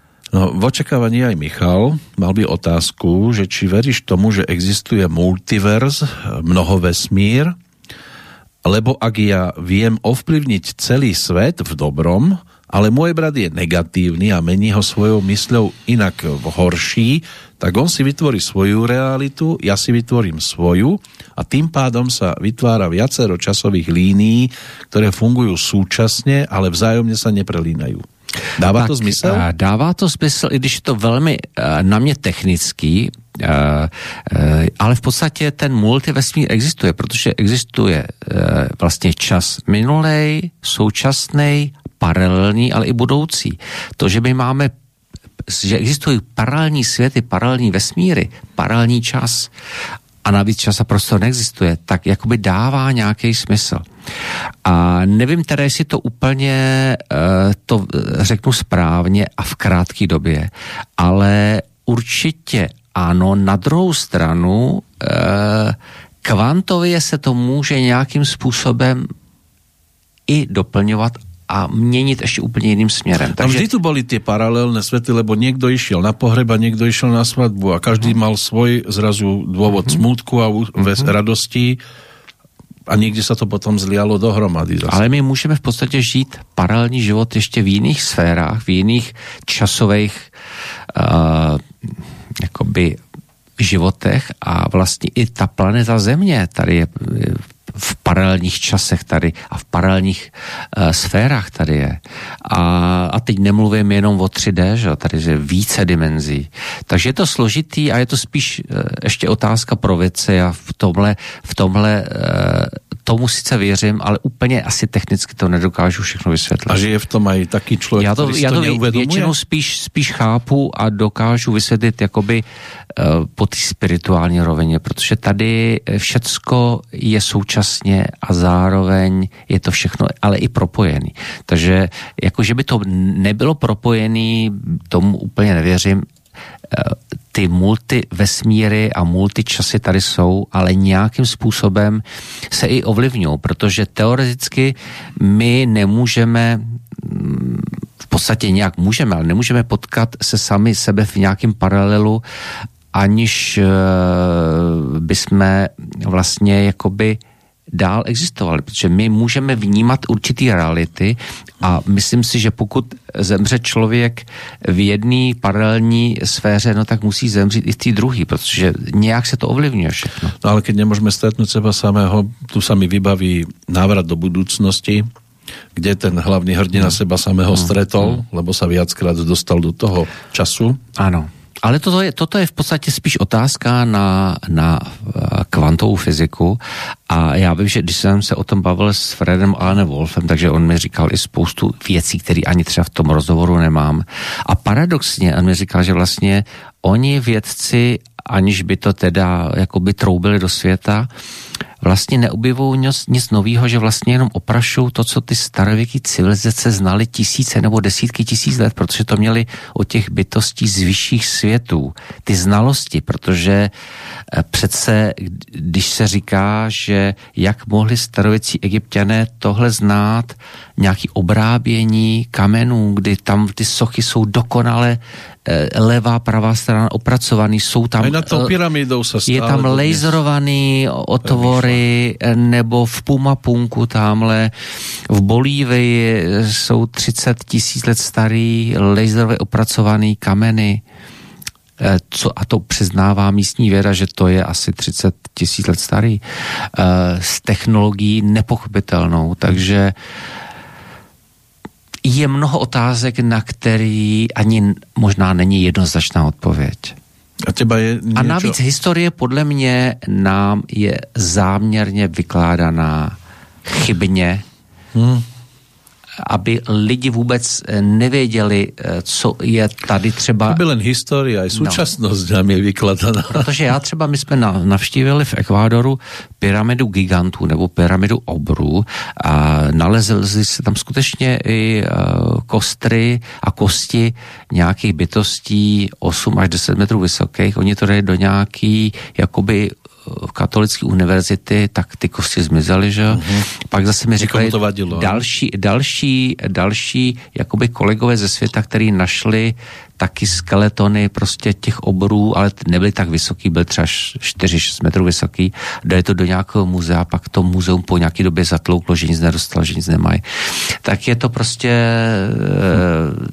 eh, řekl bych, že ten Matrix záměrně lže a záměrně mění historii Pravdou je, že ta historie se přepisuje a teď v podstatě nikdo neví, co už je pravda a co není pravda.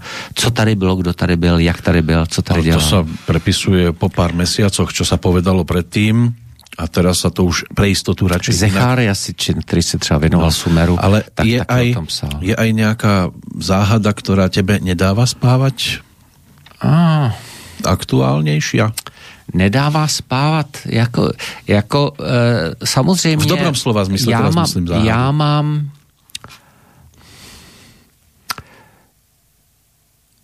Těžko říct takhle, nejsem na tu otázku připraven, tak jsem hmm. mě zaskočil trošku, ale, ale e, jenom, co třeba řeknu, já samozřejmě mám jiný pohled na historii, na egyptské pyramidy, na egyptské chrámy píšu o tom právě v těch svých knížkách vlastně ten jiný pohled na Achnato, na Ale jiný jediný, pohled ho na taky, Egypt, ano? ano, nejsem jediný. Jiný pohled na historii, protože paradoxně třeba egyptologie vůbec se nezabývá i těmi seznamy králů v tom předdynastickém období, ač ty seznam existují, já jsem si je nevycucal z prstu, ale oni říkají, my z té doby jsme nic nevykopali, tak to pro nás neexistuje, no tak to je přece nesmysl, že jo. Hmm. To samé je v té majský, ale spíš třeba inský, nebo předinský kultuře, protože my, když jsme dělali tu cestu po Peru a Bolívii v tom roce 2013, tak vlastně mě, mě šlo o ty předinský civilizaci a před, o ty předinské památky, kdy vlastně Inkové přišli už do hotových opuštěných staveb, který dostavovali, když byli poškozený zemětřesením a ty obrovský kvádry, který do sebe zapadají jak puzzle, třeba v Kusku jsem viděl kámen, který má 13 rohů a všechno to do sebe zapadá e, s ostatními kameny. Ty kameny končej, jako je to třeba i údolný chrám Sfingy v Gíze, končí až za rohem ten kámen. Ono to vypadá, kdyby to byl odlejvaný. Mm-hmm. Jo, nebo to skutečně je, je, to neuvěřitelný. A to jsou věci, které uh, si možná dneska těžko vysvětlujeme, jak je to možný a Inkové to pak dostavali, ale malýma, takovýma primitivnějšíma kamenama, takže všichni si myslí, že to stavili Inkové, to nestavili Inkové, to stavili civilizace před Inské. A teď otázkou je, zda to byly božské civilizace, zda to byly uh, nějaký ty, ty, ty kečua, kečua předchůdci nebo ajmarové. Třeba když jsme byli na jezere Titicaca, tak uh, tam mě říkali ty, ty potomci ajmarů, že vlastně ty jich přeci přišli ze dna moře, teda ze dna jezera Titicaca a měli černou krev a že do dneška tam jsou ty dimenze, v kterých žijou ty bytosti, že o, ně, o něčem podobným vlastně psal Zecharia Sitchin, že od dolní zemi On sice dolní zemi uh, s, jakoby umístil do jeho východní Afriky, ale já si myslím, že on nemohl uvést v podstatě směřování tam, kam ten děj eh, toho příběhu, kdy tam ten Enlil a Enki šli navštěvovat svoji sestru Ištar do dolní země, asi nemohl tam napsat, že to byla dutá země protože všechny ty nástroje, které on tam popisuje, v podstatě směřují do té duté země. A to je další fenomen, který tady je třeba, eh, o kterém taky píšu, ale prostě je těch témat je celá řada, protože vlastně co učili bohové? No bohové učili jak ty egyptští, tak vlastně i ty mezoamerický o těch cyklech, že jo. Májové to dostali ty informace. A ty cykly jsou právě důležitý proto, aby jsme my pochopili, odkud jdeme a kam směřujeme. A to je právě důležitý právě pro dnešní čas, aby jsme pochopili, že my jsme tvůrci času jsme tvůrci e, nových zítřků a je jenom na vás, co my, co my vytvoříme. Vlastně ti bohové nás učili, v úvozovkách bohové nás učili že my, my sami jsme tvůrci, že my sami máme ty božské schopnosti, jenomže ten systém eh, jakoby nám je odstřihnul, protože z nás udělal takový jakoby trochu otroky, ale my si musíme znovu uvědomit, že my jsme ti tvůrci a my můžeme cokoliv. Ano, a veď si to hovoria. Si to uvědomíme. Ale ty hore si to len hovoria. Že môžu ale čokoľvek. nás je 99%. Hm? To, to nevidia zatiaľ. To jsou takový ty obrázky, které už určitě znáte ze sociálních Ano. sítí, jak ten jeden práská tím bičem a všichni jsou že sehnutý, ale pak se jeden, dva, tři zvednou, no a když se zvednou všichni, no tak ten s tím bičem uteče, že? Lenže on tých všetkých 99% rozdelil, ľudí rozhádal. A to je přesně, to se, to se dělo teďka v, v té takzvané pandemii, Ano. kdy prostě se to dělalo, dělilo na očkované, neočkované, Tak. že ty dvě skupiny se mezi sebou uměle musely nenávidět. Teraz zase proti Ukrajine a proti Rusku. Ano, další další dvě skupiny, skupinky. protože tím pádem vy je nemusíte vlastně nějak ničit, ovládat, oni se zničí sami Ano. Tou svojí nenávistí, protože vás k tomu ten takzvaný otrokář dostane. A pozerá sa z výšky a smeje sa. Ano, jenomže my si musíme uvědomit, že to je hra, kterou na nás hraje, aby jsme se uměle nenáviděli, místo, aby jsme se milovali a e, milovali se tou bezpodmínečnou láskou z toho srdce. Ne ze strachu. Pokud budeme mít strach, tak vlastně nedokážeme být těmi tvůrci, nedokážeme se milovat. To znamená, my bychom měli prokouknout všichni hmm? hrátky těch našich otrokářů a přestat se bát eh, toho otrokáře s tím byčem v podstatě a povstat. No, dobre, videli sme sa po troch rokoch, teraz sa budeme vidieť po troch tmách. Určitě, prosím vás, eh, pokud to přijde ještě teďka do toho júna, do června, mm-hmm. tak vůbec nemějte strach, prosím vás, protože tak jako víte, že když je v noci tma, taky se toho nebojíte, no tak jako tři dny to sluníčko nevyjde. Nebude to ale nakoniec ako s tým koncom sveta, že No a pokud niekto, by- niekto predznamenával koniec A sveta a pokud by- potom, a potom sa pýtali, no ale kde je ten? No bol, ale vy ste si to A nevšimli. pokud by ještě soudruzi nám k tomu dali blackout, tak jako jenom, aby, a, aby se to zhroutilo celý, tak se taky nebojte. Zoša Kinkorová, legenda česká astrologie, vždycky říkala, Milošku, musíte mít pořád eh, jídlo a vodu na tři dny. Jako kdyby to nějak tušila, jo. A zase ona byla znalkyně Bible, jo. Takže tam v té Bible taky musí být. To znamená, prosím vás, nic se neděste, vždycky mějte trošku nějaký zásoby vody a jídla a když vám vypnou ty mrazáky, no tak aspoň všechno sníte, co tam máte. A zase je dobrý, že pokud všichni mají ty, ty chaty, chaloupky a máte možnost někam jít do přírody, no tak si tam uděláte ohníček, něco si tam vořete, opečete, uvaříte. No a za tři dny se zase potkáme ve světle v záři, a všechno bude krásné a přichází nám nový věk radosti. Takže eh, buďte eh, nastartováni na ten nový věk, na tu radost, lásku, světlo.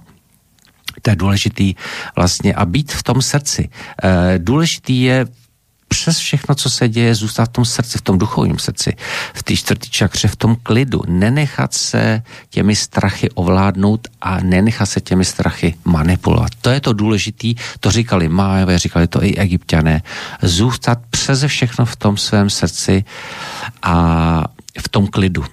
Ak to bude chcieť niekto napumpovať naživo, tak kde sa s tebou Dneska, stretne? dneska mám od 18 hodin To je 12. apríl. 12.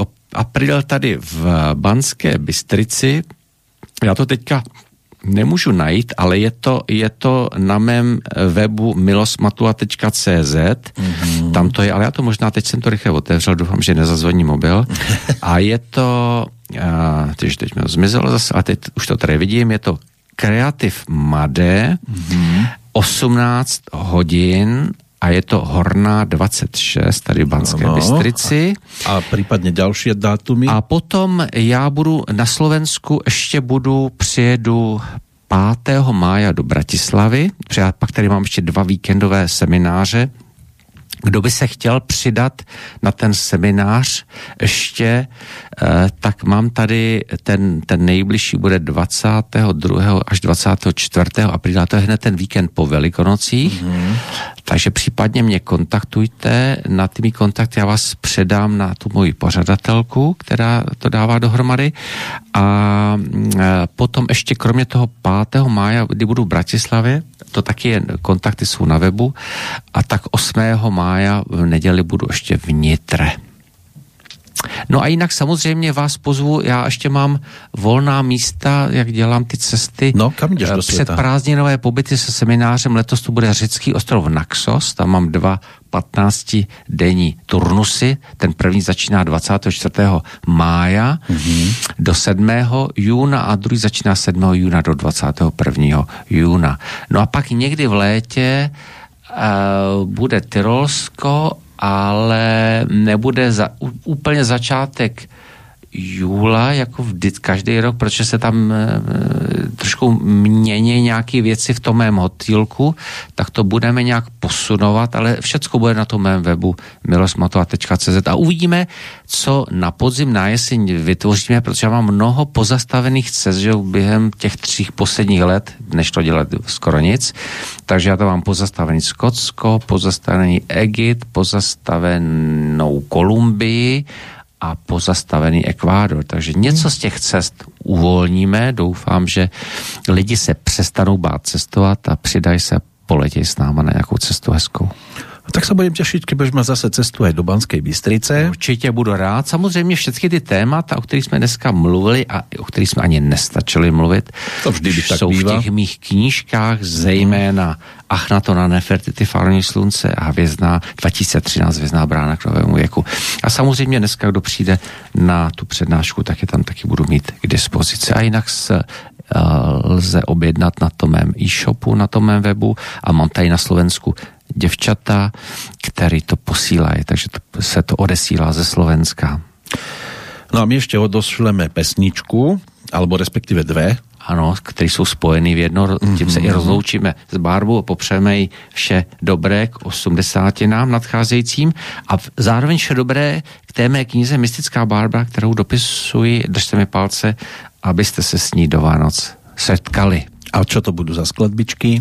A je to skladbička Imagine, kterou zpíval John Lennon a ta druhá, on to spojený jako v jednu, barva to spojila v jednu What a Wonderful World, jak je to nádherný svět od Louise Armstronga. Tak já ti ďakujem, že si sa Já děkuji. Opět vrátil k Já, nám. ano, ano, e, opět jsem se s radostí vrátil, e, ne na Slovensko, ale i do Slobodného vysílača. Samozřejmě děkuji tobě za pozvání a děkuji všem posluchačům, který nás poslouchali teďka živě a který si nás poslechnou i z archivu ze záznamu. Mějte se krásně, ať vám daří.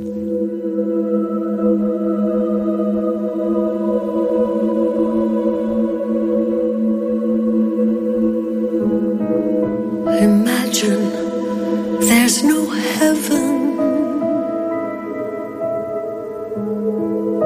It's easy if you try.